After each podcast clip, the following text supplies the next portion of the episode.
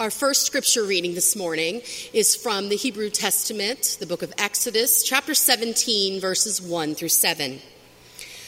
From the wilderness of sin, the whole congregation of the Israelites journeyed by stages as the Lord commanded. They camped at Rephidim, but there was no water for the people to drink. The people quarreled with Moses and said, Give us water to drink. Moses said to them, Why do you quarrel with me? Why do you test the Lord? But the people thirsted for water. And the people complained against Moses and said, Why did you bring us out of Egypt to kill us and our children and livestock with thirst? So Moses cried out to the Lord, What shall I do with this people? They are almost ready to stone me. The Lord said to Moses, Go on ahead of the people and take some of the elders of Israel with you. Take in your hand your, the staff with which you struck the Nile and go. I will be standing there in front of you on the rock at Horeb. Strike the rock, and water will come out of it, so that the people may drink. Moses did so in the sight of the elders of Israel. He called the place Massah and Meribah because the Israelites quarreled and tested the Lord, saying, Is the Lord among us or not? And our second reading is from the Newer Testament in the Gospel of John, chapter 4, verses 5 through 42. So Jesus came to a Samaritan city called Sychar, near the plot of ground that Jacob had given to his son Joseph. Jacob's well was there, and Jesus, tired out by his journey, was sitting by the well. It was about noon. A Samaritan woman came to draw water, and Jesus said to her, Give me a drink. His disciples had gone to the city to buy food. The Samaritan woman said to him, How is it that you, a Jew, ask a drink of me, a woman of Samaria? Jews did not share things in common with Samaritans. Jesus answered her, If you knew the gift of God and who it is that is saying to you, Give me a drink, you would, ask, you would have asked him, and he would have given you living water. The woman said to him, Sir, you have no bucket, and the well is deep. Where do you get that living water? Are you greater than our ancestor Jacob, who gave us the well, and with his sons and his flocks drank from it? Jesus said to her, Everyone who drinks of this water will be thirsty again, but those who drink of the water that I give them will never be thirsty. The water that I will give will become in them a spring of water gushing up to eternal life. The woman said to him, Sir, give me this water so that I may never be thirsty or have to keep coming here to draw water. Jesus said to her, Go call your husband and come back. The woman answered him, I have no husband. Jesus said to her, You are right in saying, I have no husband. For you have had five husbands, and the one you have now is not your husband. What you have said is true. The woman said to him, Sir, I see that you're a prophet. Our ancestors worshipped on that, this mountain, but you say that, uh, that the place where people need to worship is in Jerusalem. Jesus said to her, Woman, Believe me, the hour is coming when you will worship the Father neither on this mountain nor in Jerusalem. You worship what you do not know. We worship what we know, for salvation is from the Jews. But the hour is coming and is now here when the true worshippers will worship the Father in spirit and truth. For the Father seeks such as these to worship him. God is spirit, and those who worship him must worship in spirit and truth. The woman said to him, I know that Messiah is coming, who is called Christ. When he comes, he will proclaim all things to us, Jesus said to her. I am he, the one who is speaking to you. Just then his disciples came. They were astonished that he was speaking with a woman, but no one said, What do you want? or What are you speaking with her? Why are you speaking with her? Then the woman left her water jar and went back to the city. She said to the people, Come and see a man who told me everything I have ever done. He cannot be the Messiah, can he? They left the city and were on their way to him. Meanwhile, the disciples were urging him, Rabbi, eat something. But he said to them, I have food to eat that you do not know about. So the disciples said to one another, Surely no one has brought him something to eat. Jesus said to them, My food is to do the will of him who sent me and to complete his work. Do you not say, Four months more, then comes the harvest? But I tell you, look around you and see how the fields are ripe for harvesting. The reaper is already receiving wages and is gathering fruit for eternal life, so that the sower and reaper may rejoice together. For here the saying holds true one sows and another reaps. I sent you to reap that for which you did not labor. Others have labored, and you have entered into their labor. Many Samaritans from that city believed in him because of the woman's testimony. He told me everything I have ever done. So when the Samaritans came to him, they asked him to stay with them, and he stayed there two days. And many more believed because of his word. They said to the woman, It is no longer because of what you said that we believe, for we have heard for ourselves, and we know that this is truly the Savior of the world. This is the word of the Lord. Thanks be to God. Amen.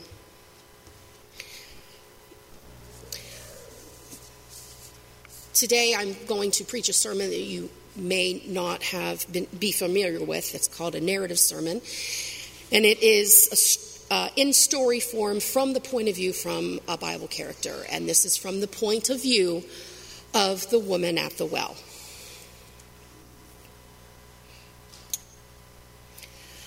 I was walking the final steps of my early morning journey as my destination grew nearer. The jar I carried seemed so heavy and would only become heavier after I filled it with water and carried it another mile back home. But then I smiled, for my heart was not heavy at all, but light and full of hope as this well will always remind me of the day that I changed forever. The other women had already begun to gather, and I no longer dreaded these morning encounters with them as I once had. There was a lot of buzz this morning, for there was big news in the air.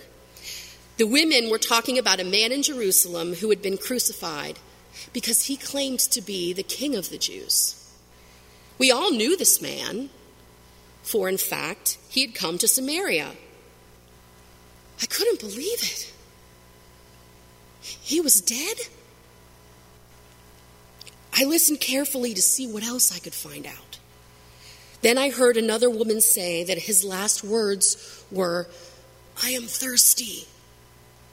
And then, after receiving a drink, said, It is finished. And then he died. The women marveled at that, and some said that it was probably not even true, since crucified men could hardly talk while they hung there. However, I believed that Jesus really did say that after all, since he said almost the same thing to me, and it changed my life forever.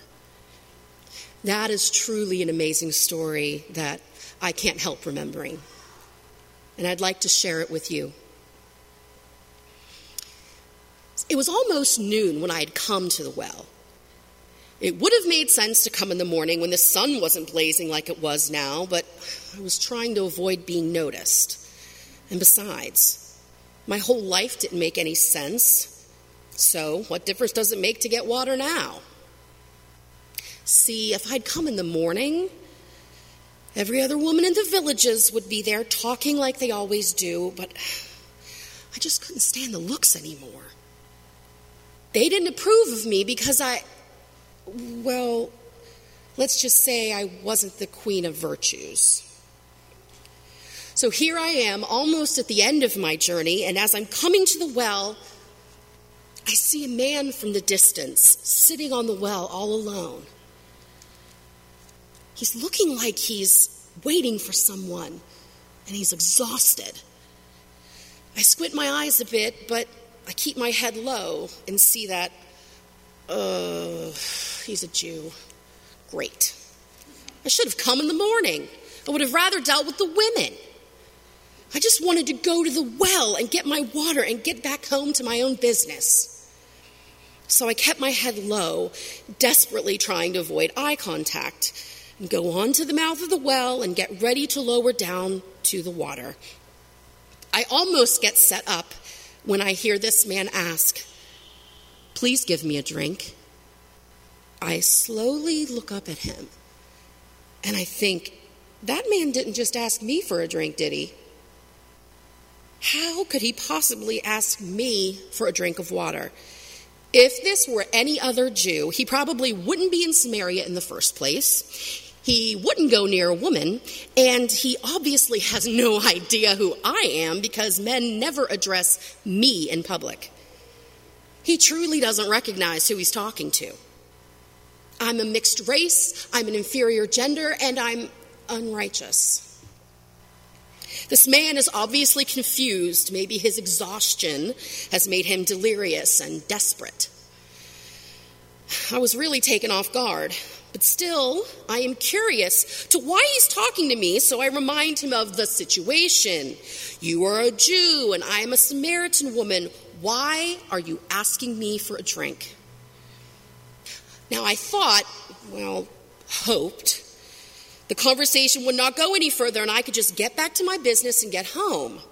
Because this was hard enough just for me to be here. I hated coming to draw water. It reminded me of how much of an, of an outsider I am, how rejected I feel, and this man just amplified that. I didn't need this Jew making me feel worse. But instead of making some comment, he twisted my own strategy and said, If you only knew the gift God has for you and who you are speaking to, you would ask me, and I would give you living water. Well, that got my attention.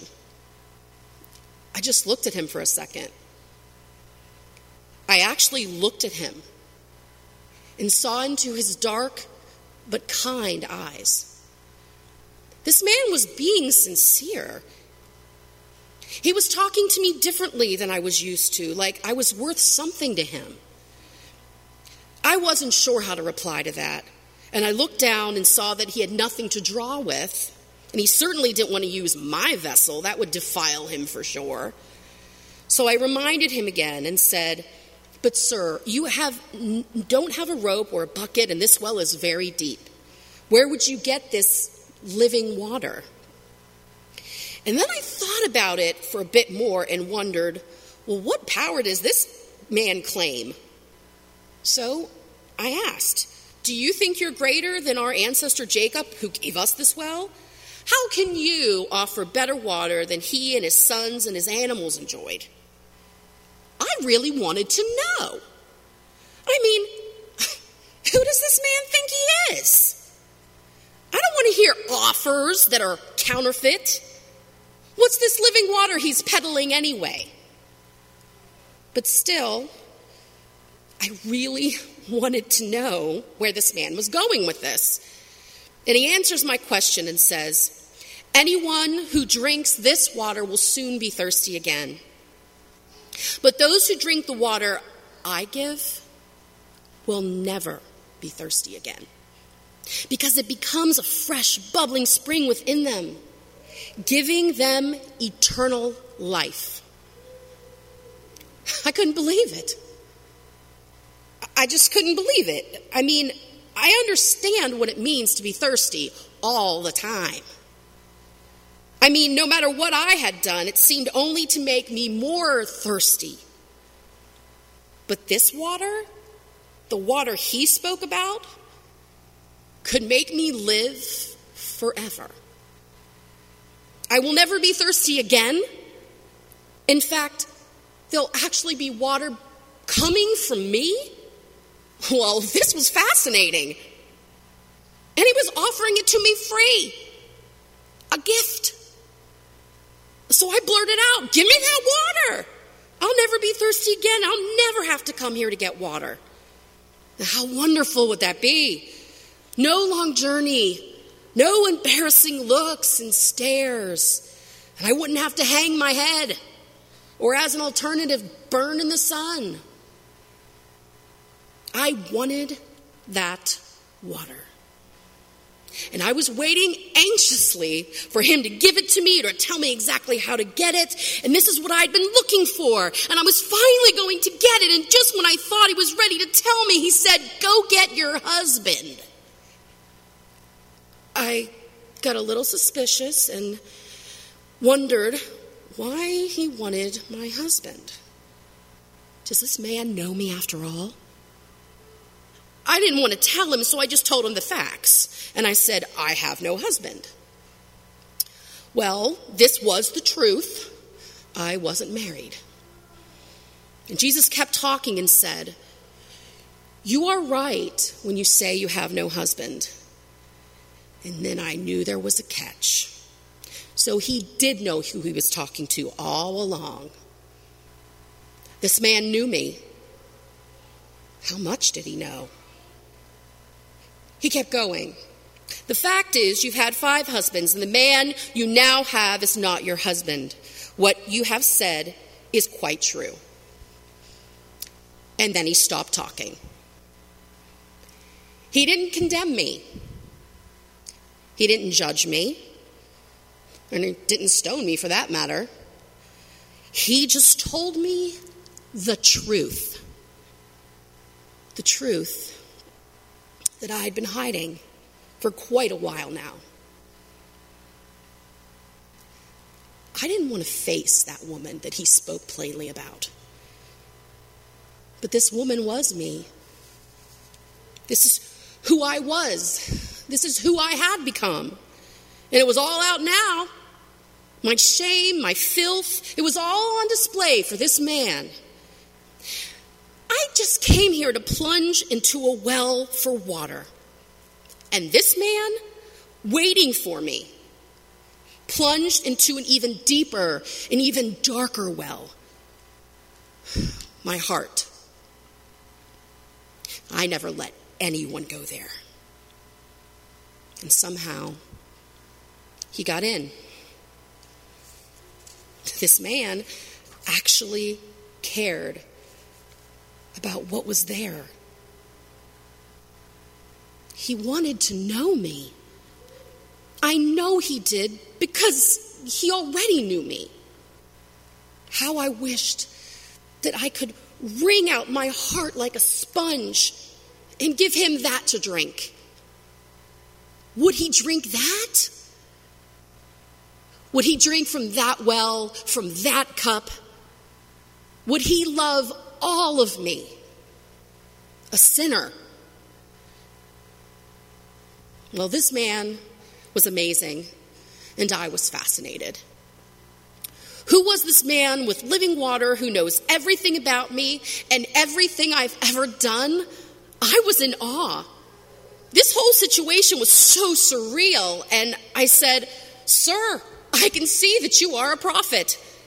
I mean, I might be a sinner and I might be a Samaritan, but I know a prophet when I see one. I wanted to learn more from this man, and so I asked about how to worship rightly. Our ancestors worship on Mount Gerizim, but the Jews say that worship must be in Jerusalem. Well, Jesus told me that there would be a time when we wouldn't worship God on any mountain, but would we would worship God in spirit and in truth. I just marveled at what he told me. And then hope it began to rise up in me. And I told him, I know that Messiah is coming. When he comes, he will explain everything to us. And to my utter astonishment, he replied,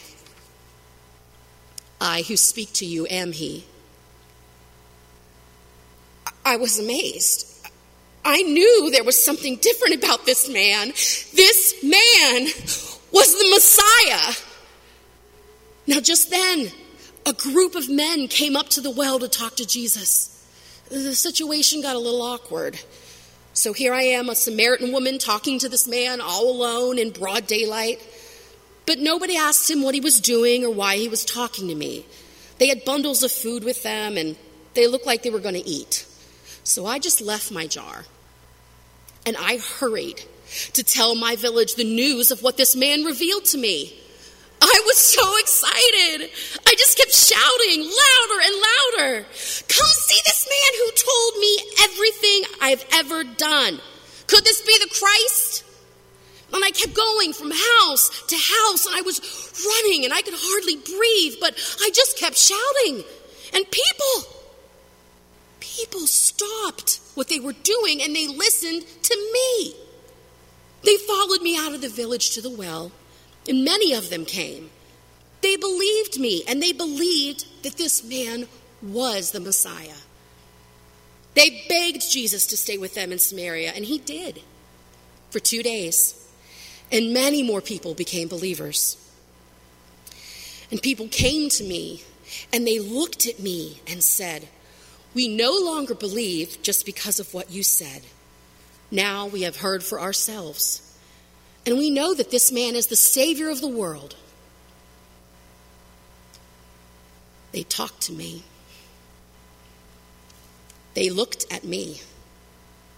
They believed in me. I was so happy. Like I said, that was my best memory and the best moment of my entire life. And now, as I drew from this well again, I think about the news I just heard. The Messiah is dead? I can hardly believe this is true. I didn't want to believe that this man who told me he had water to give me eternal life could die. In my disbelief, I kept listening to the huddles of talk, only to hear the rest of the story. Yes, he died. But three days later, they laid him in a tomb. And some women came in the morning and found the tomb empty and an angel was waiting there to tell them that Jesus had risen from the grave and lives. Another group of women were talking about how there were sightings of Jesus all over. He was alive. Jesus was alive. Jesus is alive. He's the Messiah and the Savior of the world. He saved me from my sin, my shame, and my death.